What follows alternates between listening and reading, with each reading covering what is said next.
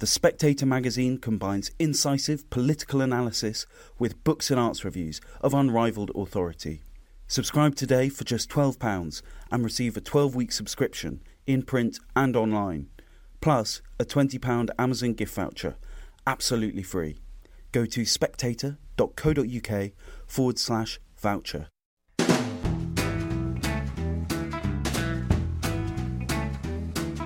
Hello, and welcome to the Americano podcast, a series of discussions about American politics, life, and culture.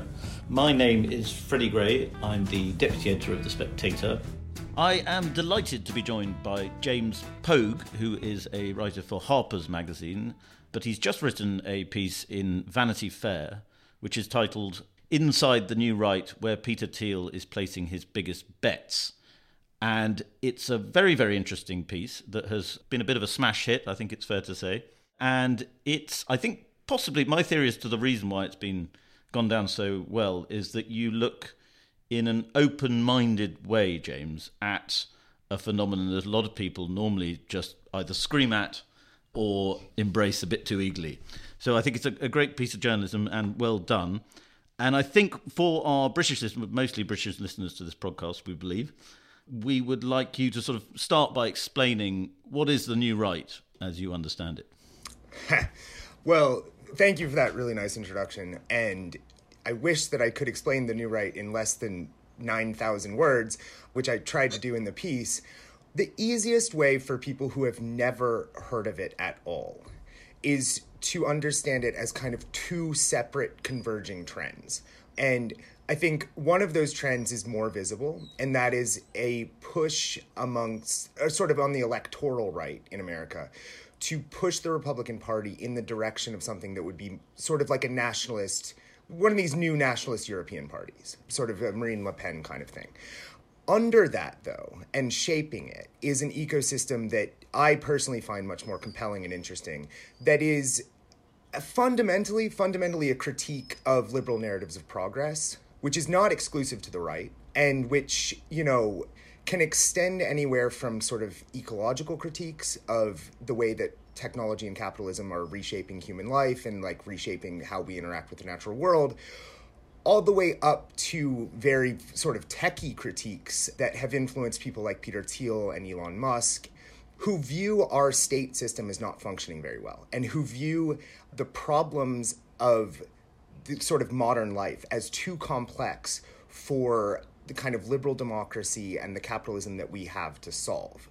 And a lot of that critique is very compelling because, frankly, like whether you're interested in climate change, healthcare, the simple like decline of like the quality of our roads and subways and infrastructure in America, our government doesn't seem to be able to answer those questions. It doesn't seem to be able to govern anymore.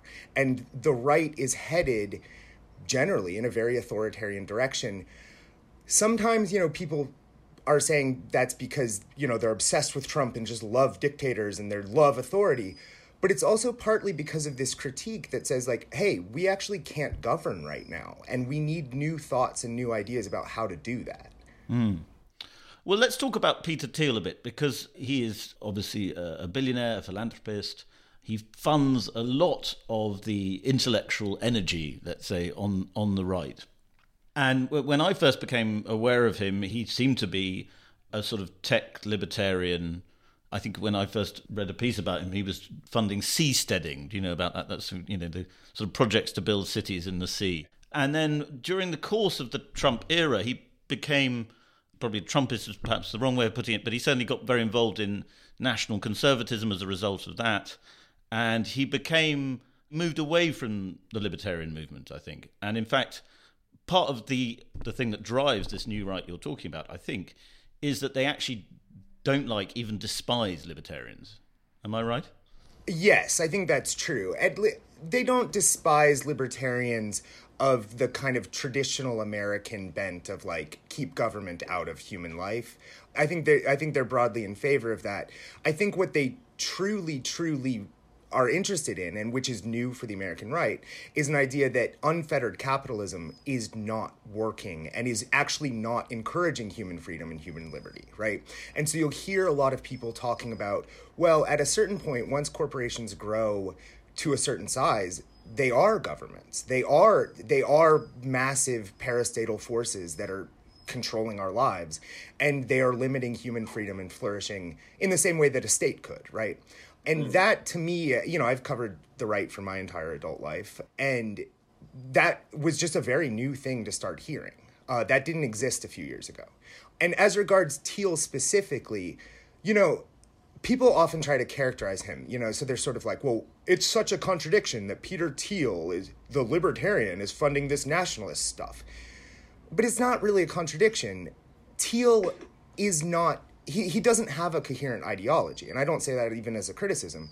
He's a guy who's interested in stuff and who has been sort of he has been following currents on the right and trying to figure out ways to encourage the stuff that he likes, which is basically you know he would probably say human freedom the ability of of a single human to pursue their intellectual goals and politics in a way that is supported and free that you know like like governments governments in the United States are often viewed as a sort of like evil you know kind of crushing force right and Thiel very much like believed that and now I think he believes that the state needs to encourage people to be able to pursue their like freedom and, and capitalist ideas and ideas that could could lead to new projects and new technologies. And I think he feels that corporations and tech are actually hampering that now. The figure that's probably probably the sort of star of the piece, if you like, is not Thiel, although he's the, the money behind everything. It's uh, Curtis Yarvin, who is somebody who seems to grip people's imaginations. He's charismatic, he's got long hair, and he says lots of very extraordinary things. Is he the intellectual force of this movement? I don't know that I would say there is one intellectual force of this movement, but if you were to name one, he would be it. And I think the thing about Curtis that's really compelling is, you know, Walter Kirn, who is a novelist, uh, a well known novelist here in the United States, and is sort of in this ferment he said to me something that I think is really interesting. He said that the great power of Curtis's thought is actually in his analysis of the American left. He's essentially like a brilliant historian of the force of the American left. And I think that's broadly true. So Curtis has kind of figured out a way of describing the cultural power of liberalism and leftism and in this thing he calls the cathedral. And so the cathedral is essentially essentially a sort of decentralized organic force. I know this is all like very weird sounding, but it's a decentralized organic force that kind of like takes the ideology of liberalism and it spreads it out through the American media, through the American corporate class, through the American institutions of higher learning and things like that. And then it applies that worldview in a kind of restrictive, repressive way to people who would be opposed to like what they would call open borders, people who are nationalists, people who people who resist the kind of like governing globalist ideology, right? And so that is something that I think a lot of people like hear and really believe because if you say like, "Hey, globalization hasn't actually worked out that well," or like, "Hey, like the iPhone really sucks," you feel, and I think this is probably true in Britain, you feel kind of like you're hokey. You feel kind of like something you're saying something that's quaint and and passe and you feel mocked and the media doesn't take you seriously. And Curtis actually like applied a name and called this a system. And conservatives in particular really really identify with that. The thing about it though is that like leftists will identify with it because you know when Bernie ran and said, "Hey, we should organize society based on shared common values rather than you know a certain number of GDP growth and the freedom of tech oligarchs to do whatever they want, people looked at that and said, "Hey, we can't do that. That's bad." And you know, I coming from the left would tend to argue that that's the cathedral at work as well. But Curtis, you know, he talks really fast, he thinks really fast, he has really really outre ideas. He talks about, you know, racial intelligence differences and stuff. And in a certain way, that has kept him on the margins of intellectual life in America. But it also helped him to grow because it helped people think, okay, this guy is really going there. This guy's really, really going to wherever his intellect takes him. And quietly, over the course of, you know, at this point, decades, people began to really, really get into him. And the American media, honestly, until me, and I don't say that like, oh, I'm so special. It just happened that this was the moment where I could do it. But the American media just sort of never took his influence seriously. So then when I got to describe it, it kind of blew people's minds. Well, I take that point, although I would say, I mean, as you say in the piece, Tucker Carlson had him on his show. But do you think perhaps people just dismiss that as right wing and, and crazy because it's because it's Fox News or something as facile as that? Certainly that is true. I mean, certainly like, you know, we exist in such a bubble that Curtis could go on Tucker's show and I think, you know, people wouldn't even necessarily notice that. The other thing though is that Tucker didn't have him on the TV show. He had him on a, you know, he had him on a streaming broadcast. You had to go find it. He still didn't quite go there, right? But you will notice if you watch Fox News now that both Tucker and Laura Ingraham use the term regime a lot, which is new, which is something that JD Vance and Blake Masters now use. And it's a way of identifying, similar to the cathedral, it's a way of identifying hey, the system that governs the United States is like in the Soviet Union, it is a regime. It is a it is a functioning governing system of control. And a lot of people in the United States like that seems weird. That seems weird to say because it's like, no, this is just the best way of organizing a society. How else would we do it? But of course, any empire has a regime. And these guys, I think part of why they're compelling is that they're identifying those systems of power and they're critiquing them, but they're also just showing people that they exist. T- tell me a little bit more about Curtis, though, because I think it's very hard to understand his, the phenomenon he represents if you haven't heard of it before. In the piece, you talk a bit about his girlfriend, who I think is a sort of what's what's his girlfriend do? So she was like a left wing sex blogger yes. in San Francisco. So for people who haven't seen or dealt with Curtis ever, you know, he's a not a physically imposing person. He speaks very, very quickly. He has a pretty nasal voice. You wouldn't necessarily look at him and think he was cool. And so it's ironic that he's become as cool as he is so he and Lydia, his new girlfriend, or well, now fiance, they were both bloggers in this era where you could kind of say anything on the internet and you could kind of have, you had a lot of freedom on the internet. And both of them, separately from separate political directions, felt the systems kind of closing in around them. And like, for probably you and me, I, I didn't notice that. I just thought, oh, here's Google. Now I can find stuff easier they felt the systems closing around them a lot faster than a lot of other people did. And I think that's part of why they've come together. But so Lydia had been reading Curtis, as had many people in the Bay uh, who were online, and sort of had been, you know, aware of him, whether she hated him or loved him, I'm not 100% sure. But during the 2020 George Floyd protests, you know, I mean, I'll get myself in trouble here, of course, but like, there was just a lot of bullshit in the way that those were covered. And anyone anyone could see that right? You could be you could be strongly in favor of them and think that policing in america is a horrible crazy dystopian structure as i do. But you could also see people standing in front of burning buildings and saying this is peaceful uh, yeah. and lydia started to view that as a kind of cathedral like process essentially. And she started to really really double down on ideas like curtis's. And so then Curtis, who had, you know, famously been married and, you know, he was kind of in this right wing thing, like he's trying to do a traditional lifestyle, just as many people are these days, and, and has has become cool essentially. His wife died around that time, and he eventually posted a dating call, which, if you were on the right like in this kind of online right ecosystem was a huge thing. I mean, people followed it obsessively. People and when I when I started hanging out with Curtis, I mean, people would ask me like, "Hey, hey, so what's going on? Did he find a girlfriend? What's going on?" And Lydia was one of the people who responded. They had a Zoom date and it worked out and they started dating. But it was kind of wild because I for whatever reason they chose me to be the person who reported it and it was huge news in the online right here. Like people really, really talked about it a lot, and I ignored some of that conversation because a lot of it was pretty nasty. But I know that that was happening. Well, it's interesting, isn't it? Because it is there is a sort of left and right coming together of these underground movements, online movements, if you like.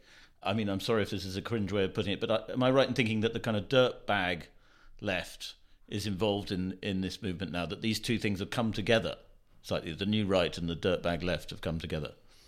Sort of. There's been a bit, I would say, of retrenchment in the dirtbag left where they've looked at this and they've looked at the energy that is happening, the intellectual energy, the kind of ferment, with a kind of mix of deep despair and you could say jealousy. And, you know, coming from the left myself, that I I tend to share some of that.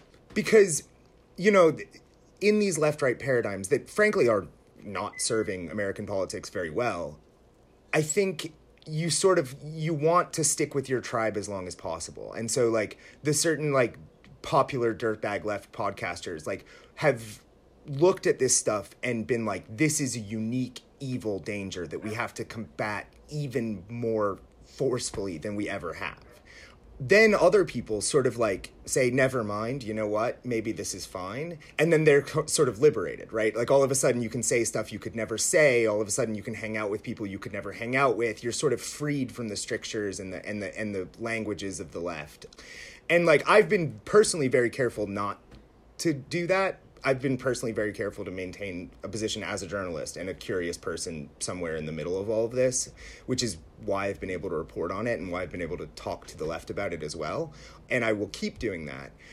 But there are other people, notably, you know, I talk about in the piece, notably the podcasters behind the podcast Red Scare, who've more or less gone over to that side, right? And so they started out as socialists, they started out as Bernie people and now they like you know they hang out with Alex Jones, um, they hang out with Curtis, um, and things like that. And there, we're probably going to see more of that. And to some degree, I think among younger people, like the tribal differentiation between right and left is just breaking down. And I think that some of the critiques particularly particularly around how the media works and also around what people in this world call state capacity like the simple inability that America has to govern and to do big things and to address the actual like literal literal breakdown in our society and governance that is happening right now neither left nor right such as we used to understand them has very good answers for that. And this ecosystem at least has analyses that seem to point towards some kind of future. That future may take a catastrophe to get us there though. So that's the danger. That's Let's talk about JD Vance because he seems to be the candidate that these people are really getting behind now. And it's been interesting to watch his journey because JD Vance wrote this book, Hillbilly Elegy, which became a sort of classic when people were trying to understand what Trump was, what Trumpism was all about. And then he's emerged as a political candidate. He's trying to get into the Senate in Ohio. And he had a bit of a sort of dip, I think, last year, where you know Trump people distrusted him, and then people who had liked him thought he was a crazy Trump person. But suddenly he seems to have emerged as the the face of this movement you're talking about, and he's someone who you talk to for the piece. Tell us a little bit about what's going on with him. So JD JD is really interesting in the sense that as we talked about earlier, he kind of embodies the two trends on the new right, right? Where like there's a version of him that is you know, potentially we could look, you know, extrapolate 10 years from now, he could be sort of an American Marine Le Pen or something. But he's also, I mean, he's friends with Curtis. He's someone who is very much like aware of and in tune with the kind of more online right and with the with the deeper critiques of what's going on here, right? And the thing that I think has made JD into the kind of figure who does encapsulate a lot of this is the fact that he is from a place that is affected by globalization so much and he has leveraged the critique of the online right to push back against that right? So he would tend to argue as a lot of people in this world would this is not by any means unique to JD Vance but he would tend to argue that sort of like you know mass immigration deindustrialization, globalization, and also sort of the trends, the cultural trends exhibited by American media are all sort of targeted at repressing people from places like southern ohio where you know there was this middle class american values christian family you know and you could go to the factory and get a job and, and you know live out your life. That has largely disappeared and jd vance views that as a sort of war by the american elite regime against what he will frequently say, describe as his people. And that gets to this kind of other thing that he's doing that a lot of people find very dangerous, where he will talk in language that feels very much like a sort of ethnic identification. Like he's, it feels very much like he's sort of bringing in, hey, the white people who are, you know, getting screwed by all this, we're going to finally stand up. So there's an element of him hinting at that, that, that really, really, really freaks people out. But of course, that also has helped his candidacy. And now Trump has endorsed him. Uh, he had a huge boost in the polls.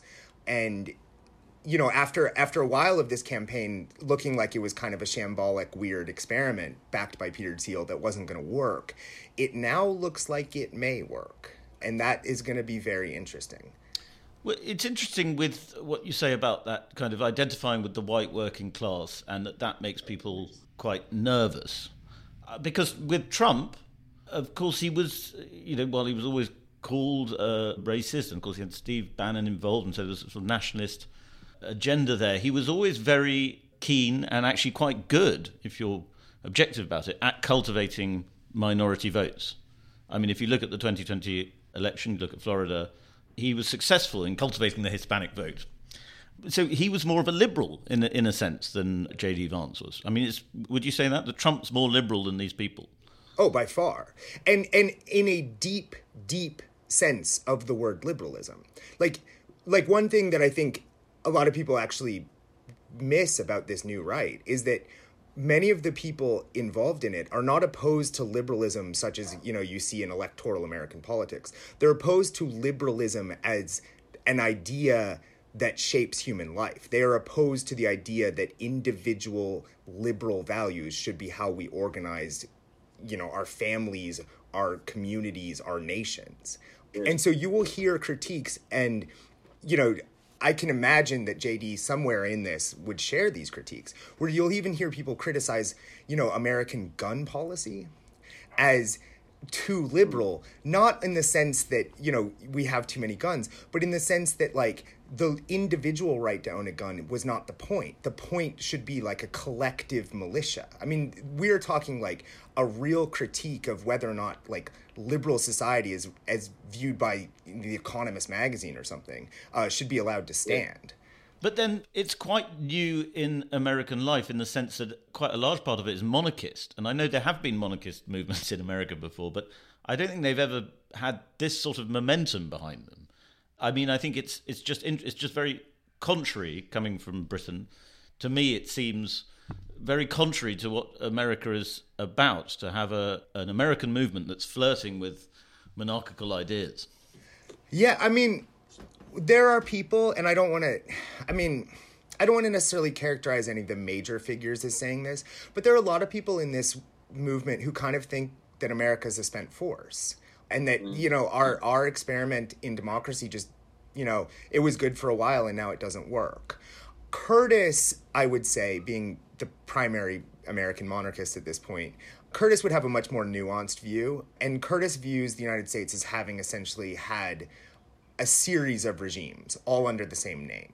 The you know the first the first being a sort of like shambolic initial constitutional structure that we had, and then he views us essentially as having created a monarchy in all but name via Alexander Hamilton and creating like a sort of monarchical presidency more or less immediately. And then I forget when the next one was, but then he sort of views Lincoln as having done this again, and then Roosevelt having done it hmm. again. And the regime that I think Curtis would describe us living under now is a sort of like extremely degraded and non functioning version of what Roosevelt created. You know, with this vast infrastructure of you know agencies and bureaucracies and things like that that centralized for a brief time centralized power under Roosevelt and gave him huge authority to do very big things at a time of great crisis. Now we have what he would say, you know, this like huge bloat and and degradation of that structure. And he's basically saying we need a new Roosevelt. Like that if you were to ask him what his king looks like, his king is Roosevelt. And just a sort of funny thing here, but Curtis will often do this party trick where he will where he will read uh, Roosevelt I was about to interject there because when I met him, he did exactly that. and he went round the table, and everybody had to say what they thought it was. Right. And it was FDR's inaugural. Yeah. And everyone thinks it's Hitler, right? And and of course it's it's actually just Roosevelt. I think I said Kennedy, which was just completely wrong. Wow. but that's just because I'm ignorant.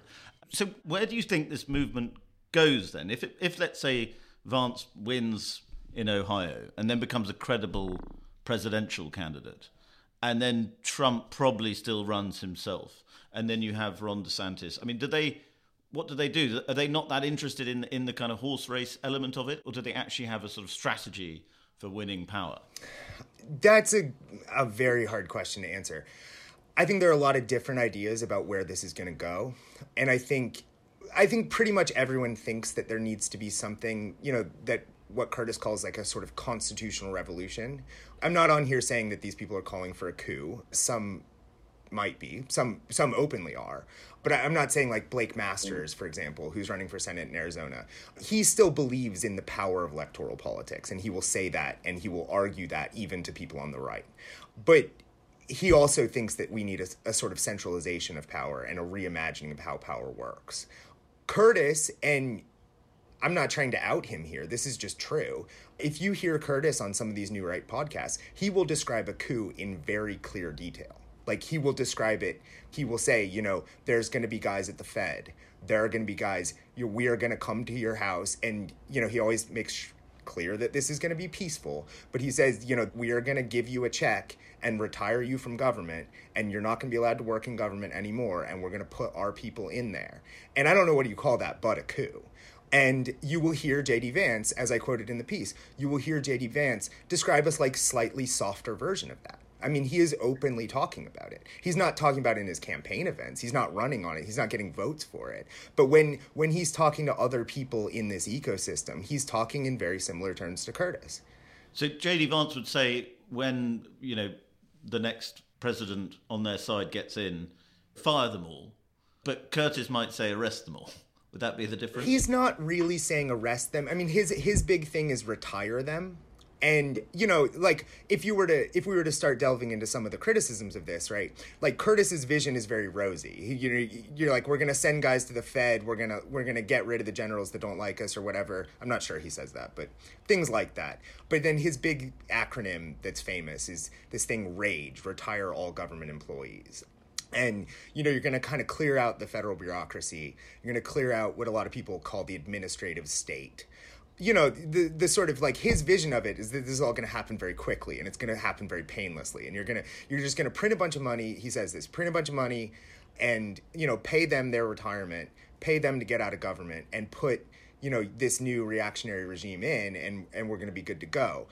I think you know reasonable people can wonder whether that would go down as easily as he thinks it would like, like that to me starts to be where it gets really weird and you really have to have these conversations. And to be honest you know i'd be curious to talk to him more about that. The trick though is that like part of why this is compelling right now not just to people on the right is that a lot of people really wonder what we are going to do. I mean our, our congress cannot do anything. Our president you know we have this we have this kind of concept of the imperial presidency this idea that the president can do whatever he wants it's accrued so much power. But on the evidence of the last few years that doesn't seem to be true. And so the monarchical ideas i think have become really compelling just because frankly there aren't a lot of other answers. And that's not me endorsing it it's just it's me saying that with some a bit of despair actually. Yes. I, lastly i'd like to ask you about the alt-right because that's something sort of globally famous, the, the alt right as a, as a movement. And how much do the alt right and this new right you're describing overlap? And to what extent do you think this this new right that you're talking about is a movement that thought in 2016 that they were going to get this coup, that this coup was going to happen, and that Steve Bannon might lead it or, or whatever, and that they were disappointed and that now they need to build up to another coup? Right the first answer is nowadays you seem i mean people use the term alt-right more or less just like purely as a pejorative these days i don't really hear anybody saying like oh yeah i'm alt-right and being proud of it and you'll often hear people in this sort of newer ecosystem kind of use alt-right as a shorthand for the racist right so they'll say we're we're right wing, but we're not alt right. You know, and what they mean is we're not racist, essentially. But a lot of the kind of tropes and kind of racial politics and and just kind of like weird stuff that was going on with the alt right like persists at the fringes of this stuff and you will hear it and you'll hear people sort of joking about it on podcasts. But it's you know largely become passe at least to the people I'm talking to. As regards the Trump stuff yes, I think some people, sure, like Peter Thiel, you know, was heavily involved in the Trump transition and tried to get people into the Trump team that would kind of, you know, as Bannon says, dismantle the administrative state. I think they started doubling down on ideas like Curtis's after they discovered how difficult it actually was to do what they were trying to do. I think a lot of people, you know, in terms of the cathedral, going back to that idea, I think a lot of people were shocked at how effectively the media sort of deployed against Trump. And again, I'm not saying that was a good or bad thing. It's just, it is very true that the, the Trump team just spent its entire time fighting media wars, fighting political wars. And the stuff, you know, the sort of nationalist stuff, the sort of like dismantling the American, you know, military empire, the, the policies that generally get lumped under the America First heading. Like basically nothing got done on any of those. And I think a lot of people looked at that as a product of the quote unquote deep state, the cathedral, the media, and, the, and all these forces of power that exerted themselves to prevent that from happening. And that's why I think people are looking now at going a lot harder. Yes. One element you touch on in your in your piece is irony, and I thought I did say last on the last question, but this this is lastly. To what extent do you think irony defines this movement? Because I find, I mean, I've met a few of the characters you, you talk about in the piece, and I find quite often it's hard to know how serious they're being, and you don't know whether they're using irony to cover up the fact that they don't want to say anything to get them in trouble, and then they can hide behind irony as a kind of shield. What, what do you think is going on there? Well, so particularly like the thinkers, you know, and Curtis is the great example of this, where I once heard him on the podcast Good Old Boys, which I highly recommend. If anybody's curious about this world, I highly recommend tuning into Good Old Boys. And I heard them once, like listening to Curtis making a joke about about Hitler, like these guys who are very ironic guys and who have talked to Curtis before, and just like just sounding mystified. They and one just said like, "There's so many layers of irony going on here that I really can't follow what you're saying," and that will happen a lot What's interesting though is that I also think that there's a huge amount of like really genuine earnesty that the irony is a kind of protective layer against because there is this thing of like kids who just really want to have families and values and feel like the contemporary liberalism has not allowed them to pursue that kind of lifestyle.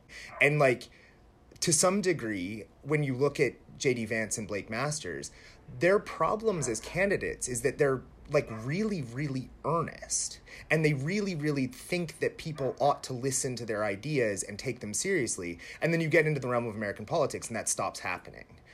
And so there's this overlayer of like really really intense earnesty and belief that you know we can do better as a country.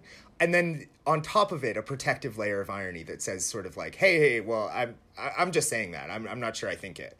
And I think if, if you spend a little time around the ecosystem, you'll see how those two things interplay. But at first, it can be very, very, very confusing. Well, James, we'll end it there. I think your dog is summoning you. So uh, thank you very much for coming on, and I hope you'll come on to Americano again. I loved it. Thank you very much. I appreciate it. Thank you very much for listening to that episode of Americano. If you enjoyed it, please subscribe. And if you really enjoyed it, please leave us a star rating, preferably five stars, and a review.